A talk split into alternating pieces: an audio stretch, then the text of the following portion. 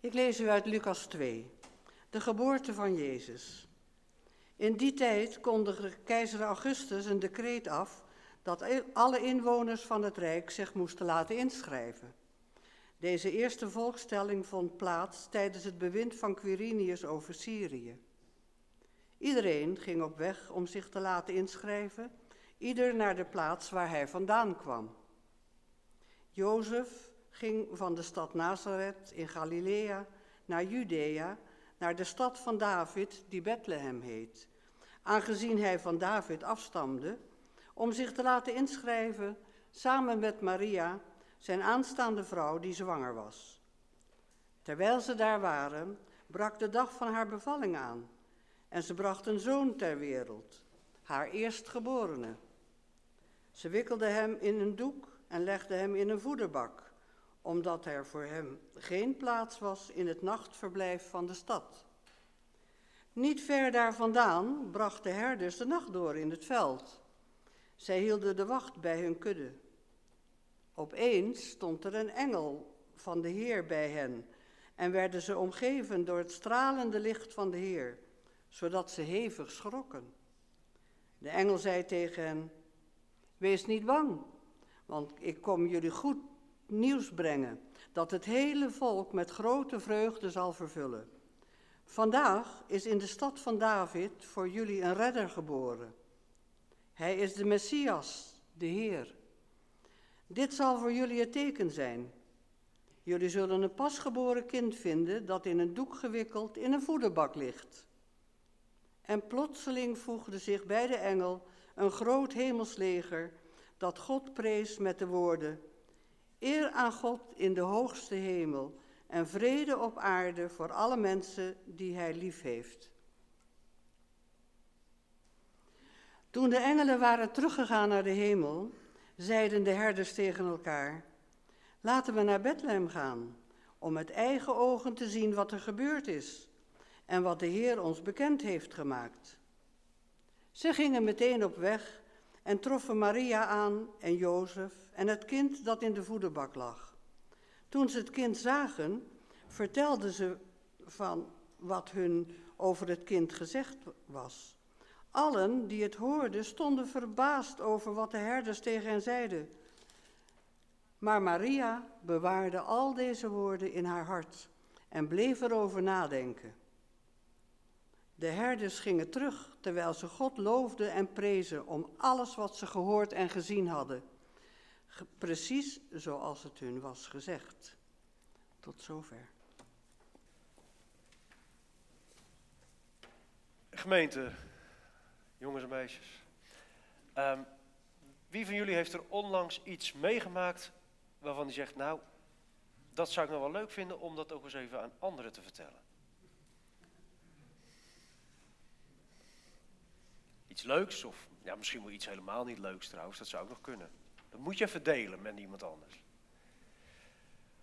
Nou, laat ik het anders vragen, want misschien vind het helemaal niks om dat hier te gaan doen. Maar heb je onlangs zoiets meegemaakt dat je het aan anderen verteld hebt? Dat je dacht, hey, moet je nou eens horen, of thuis misschien wel, of op een andere plek, wat je iets, dat je iets gedeeld hebt, omdat dat, dat moest er even uit. Wie heeft uh, onlangs zoiets nog uh, meegemaakt? Niemand die durft te zeggen, die denkt ook, ja, dan moet ik vertellen. Ja, ja, ja, ja, ik zie gretig een hand. Pas wel meegemaakt, dat je dacht, uh, dit moet ik even vertellen. En dat heb je toen gedeeld met met iedereen. dus iedereen weet al waar het over gaat, begrijp Oh, niet? Nee, ja, nee. Ja. Dat gebeurt natuurlijk wel, hè, dat je soms dingen meemaakt. Ik weet nog wel, um, toen ik uh, verkering kreeg. Dacht, ja, daar was ik wel heel erg uh, vol van. Dat mocht iedereen weten. En vooral de gasten waarvan ik vermoedde dat zij op hetzelfde meisje aasden. dacht ik, nou, die mogen het zeker weten. Um, moment dat we gingen trouwen, het moment dat we kinderen kregen. Nou ja, dat zijn allemaal van die momenten, die, die wil je heel graag delen. Um, en ik weet nog wel dat toen onze eerste kind geboren was, dat ik diezelfde dag of die dag daarna, weet ik niet meer, naar de, uh, het gemeentehuis fietste om dat kind aan te geven. En ik dacht, zien jullie dan niks aan mij of zo? Hè? Dus iedereen die deed maar net alsof er niks gebeurd was. Maar er was iets heel groots gebeurd, er was een kind geboren. Nou, Soms kun je dus heel erg vol zitten van iemand dat je dat, van iets dat je dat heel graag wilt delen. Kan overigens ook iets heel verdrietig zijn natuurlijk. Hè? Iets wat je heel erg dwars zit of wat dan ook. Ja, dit moet van mijn hart. Ik, kan dit niet uh, alleen dragen of ik kan dit ook niet voor me houden.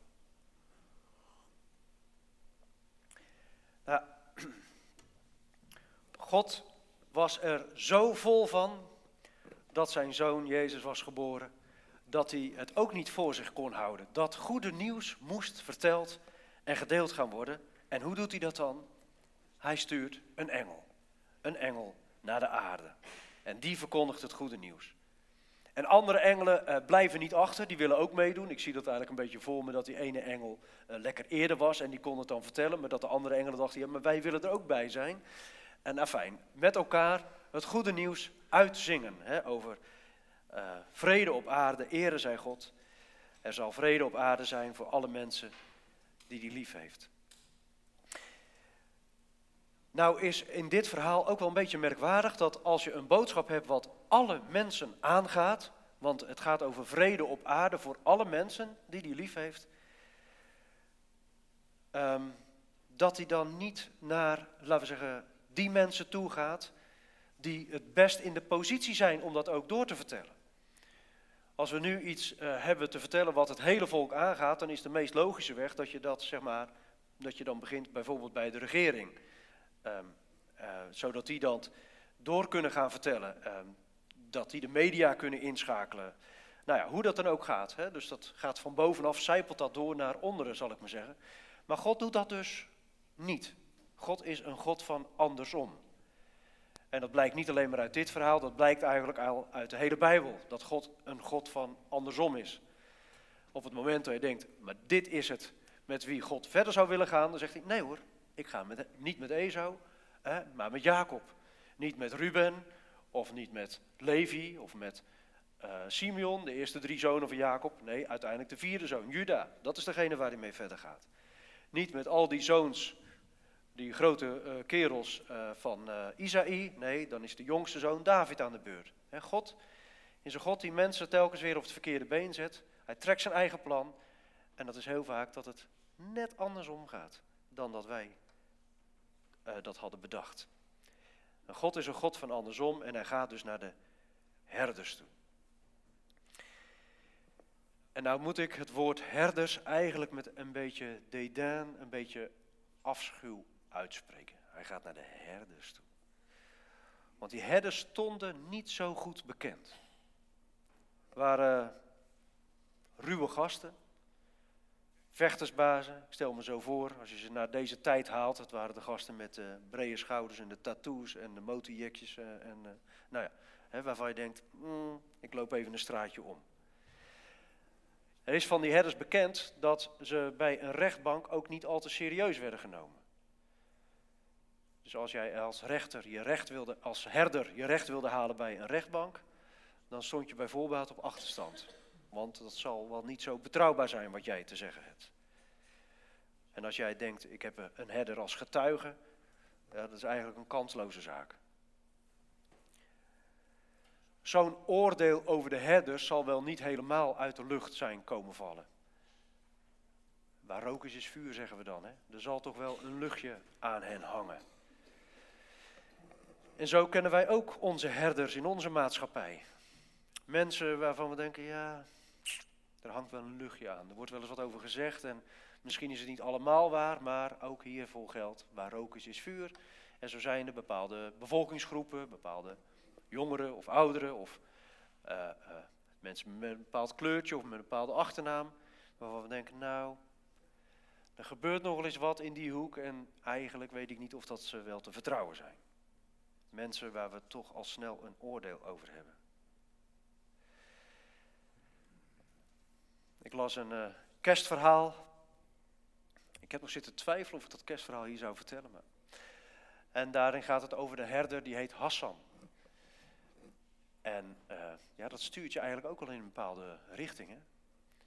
Waarom heet hij nou Hassan? Waarom heet hij niet uh, Levi of Joop of zo? Nee, dat is met opzet zo in dat kerstverhaal geschreven. Om ook bij ons duidelijk te maken wat dat al bij ons doet. Als we zo'n naam tegenkomen, of het uh, Mohammed zou zijn geweest, of Mustafa, dat we dan getriggerd worden in onze vooroordelen. Zo gaat dat. Vaak zijn er nogal wat mensen die argwanend worden bekeken. En omdat er sommige Hassans en Mustafa's niet betrouwbaar waren, nou dan de rest blijkbaar ook niet. In een ander kerstverhaal zouden we het misschien kunnen hebben over, uh, over de bankiers of zo. Over rijken van deze wereld. Of over de Sieverts van Linden. Altijd wel weer mensen die we verdacht vinden en die dan gelijk het voor een hele groep ver, ja, verbeuren zou je kunnen zeggen. Altijd weer. En we onttrekken ons er bijna niet aan. Wees maar eerlijk, ik heb het zelf ook. Dat je toch, voor je het weet, zit je in een soort hokjesdenken en dan zit je te veralgemeniseren en dan betrek je mensen erbij waar, waar het helemaal niet, wat, helemaal niet ter, ter zake is. En het is ook wel gek eigenlijk, als we het hier over die herders hebben, dat dat zo gelopen is. Want hun voorvaderen, Abraham, Isaac, Jacob, David, noem ze allemaal maar op, Mozes, dat waren herders. Daar verdienen ze de kost mee. En dat was dan misschien in de ogen van de Egyptenaren niet zo'n uh, hoogstaand beroep. Maar het volk van de Israël, dat waren, er waren veel herders in de voorvaderen. En toch kregen ze een nare naam, zal ik maar zeggen. En ik zat erna te denken, hoe kan dat dan toch zo gaan? Terwijl, je ze misschien juist een, uh, terwijl het misschien een naam is en een beroep is wat je met trots zou kunnen dragen. En toen dacht ik, ja, maar onze voorvaders waren jagers en boeren. Onze voorouders. Hè? En hoe vaak ik toch niet heb meegemaakt dat er eigenlijk ook weer met enige nou ja, minachting over boeren wordt gesproken. De boertjes. Terwijl je denkt, ja, maar dat was een eerzaam beroep. En nog steeds uiteraard. Maar hoe kan het verkeren? Hè? Dat wat vroeger zo belangrijk was, dat verdwijnt dan een beetje in de marge of zo. Het krijgt een stempel, een, een vreemd stempel. Hoe het ook zij. Deze herders zijn dus in die tijd niet meer de meest betrouwbare mensen in het oordeel van de mensen. En juist naar hen stuurt God dus zijn boodschapper. Voor hen, voor hem zijn deze herders de eerste, de beste. Laat dat goed tot ons doordringen. Zij zijn de eerste, de beste. Al zijn ze voor anderen de laatste, de slechtste. Voor God niet. God die een God is van andersom. We hebben gelezen dat die herders dan schrikken.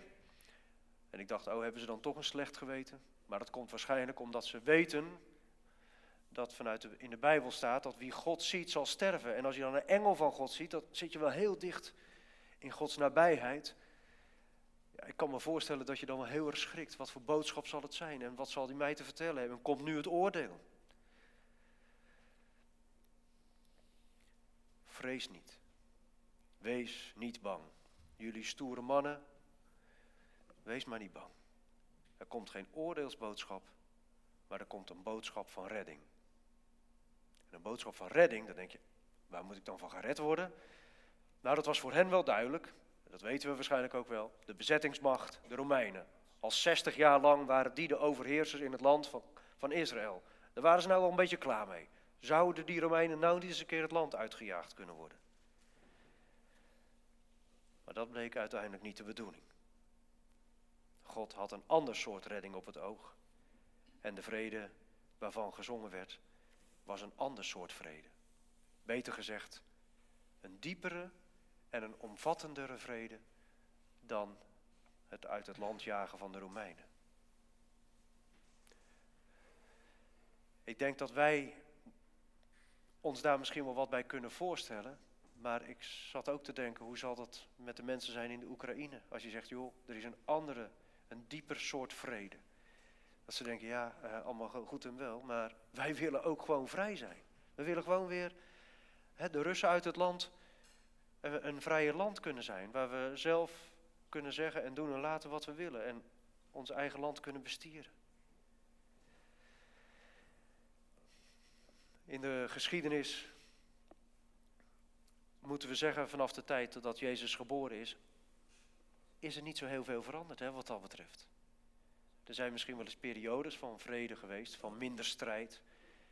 Maar uiteindelijk is er nog niet zo heel veel vrede op aarde gevonden. En dat is ook wat Joden ons dan verwijten als christenen. Dat ze zeggen, ja jullie beweren dat Jezus de Messias is. Maar als de Messias komt, dan komt het vrederijk. En waar blijft hij dan? Waar blijft dat vrederijk? Ja, en dan zeggen wij inderdaad, maar het gaat om een ander soort vrede. Het gaat om een vrede die, en daar ben ik van overtuigd hoor, die dieper is en veelomvattender. Maar ik snap ook hoe dat kan wringen als je in een situatie leeft waarin je te maken hebt met een vervolging, met onderdrukking. Dat je niet jezelf kunt zijn. In die dagen beviel keizer Augustus dat ze zich allemaal moesten laten inschrijven. En omdat de keizer dat dan nodig vindt, moet je het hele land in rep en roer en allemaal naar een andere plaats. Omdat hij dat wil. Je bent niet vrij. Want hè, hoe, hoe, meer die wist over de omvang van de bevolking, hoe meer die wist hoeveel belasting die kon heffen. En hoeveel soldaten er ingezet konden worden. Dan moet je eens horen naar deze lofprijzing. Hij heeft de hele wereld een ander aanzien gegeven. Ze was ten ondergang gedoemd als niet de nu geborene geluk had gebracht. Zijn geboorte is het werkelijke begin van het leven en van alle levenskrachten. De tijd is voorbij dat men wenste liever niet geboren te zijn. Deze mens is tot heil der mensheid. Met zulke gaven begiftigd dat hij voor ons en voor de komende geslachten de heiland is. Met zijn komst is de hoop van de geschiedenis vervuld. Hij heeft niet alleen de vroegere weldaden van de mensheid overtroffen, het is ook onmogelijk dat er na hem nog iemand opstaat die groter is. Met hem begint een nieuw tijdperk. Een lofzang op keizer Augustus. Door een van zijn, uh, hoe zal ik het zeggen, uh, geschiedenisschrijvers. Augustus werd bejubeld door de Romeinen als een godheid. Het betekent zijn naam ook, hè, de verhevene. Die het heil van de wereld zou zijn. En als de hele wereld gefocust is, zou je kunnen zeggen, op Augustus, deze keizer, laat God in een achterafhoekje van dat grote rijk, van deze grote keizer, een kind geboren worden. Zijn zoon. In een allerminst goddelijke situatie. God is een God van andersom.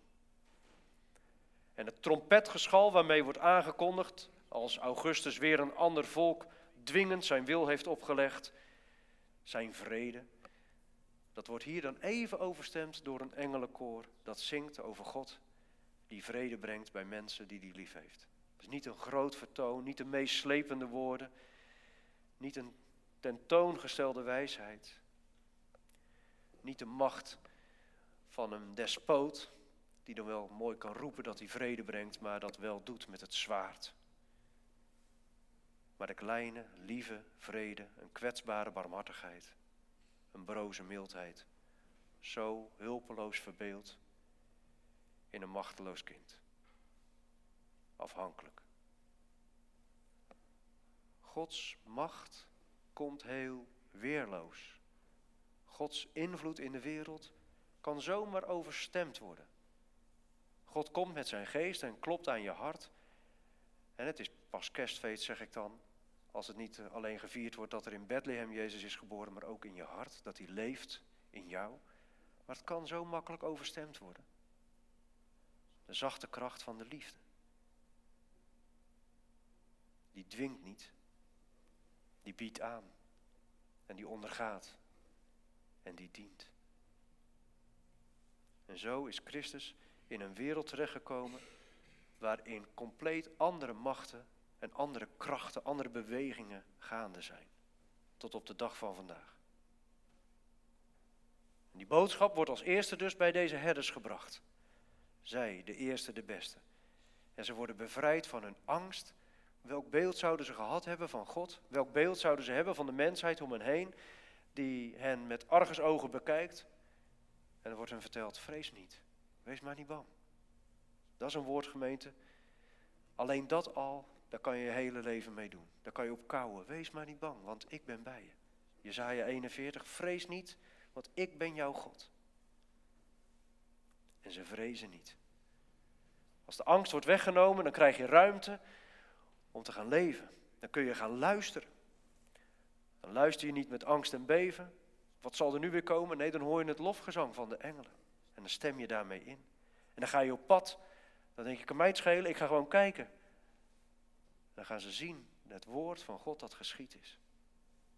Zoals hij sprak in de beginnen, zo spreekt hij dus nog altijd voort. En als God spreekt, ontstaat er nieuw leven. Als God spreekt, is er licht.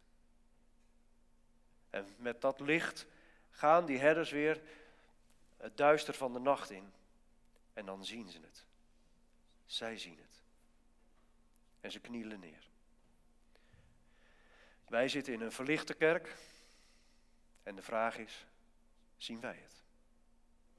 En de vraag is, knielen wij neer?